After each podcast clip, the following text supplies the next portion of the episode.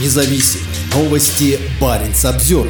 Госдума открывает путь к возобновлению ядерных испытаний. Против отзыва ратификации договора о всеобъемлющем запрещении ядерных испытаний ДВЗЯИ во вторник в Нижней палате российского парламента не проголосовал ни один депутат. Во втором или третьем чтении нет необходимости, заявил председатель Госдумы Вячеслав Володин после принятия в первом чтении законопроекта об отзыве ратификации ДВЗЯИ. Однако формальное рассмотрение его во втором и третьем чтениях может состояться 18 и 19 октября. Голосование не дает прямого разрешения на возобновление ядерных испытаний на Новой Земле, где находится единственный российский ядерный полигон. На прошлой неделе заместитель министра иностранных дел Сергей Рябков ясно дал понять, что Россия возобновит ядерные испытания только в том случае, если США сделают это первыми. Вашингтон подписал, но не ратифицировал заключенный в 1996 году Международный договор о запрещении ядерных испытаний. Все ратифицировавшие его государства согласились не проводить испытательных взрывов ядерного оружия или любых других ядерных взрывов. Сама Россия не проводит испытаний ядерного оружия с 24 октября 1990 года, когда на последнем году существования Советского Союза состоялся последний взрыв настоящего ядерного заряда.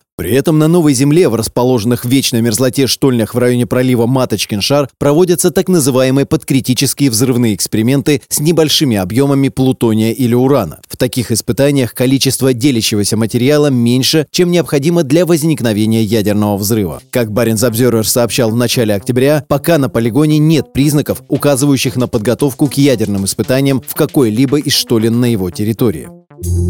Баренц Обзервер.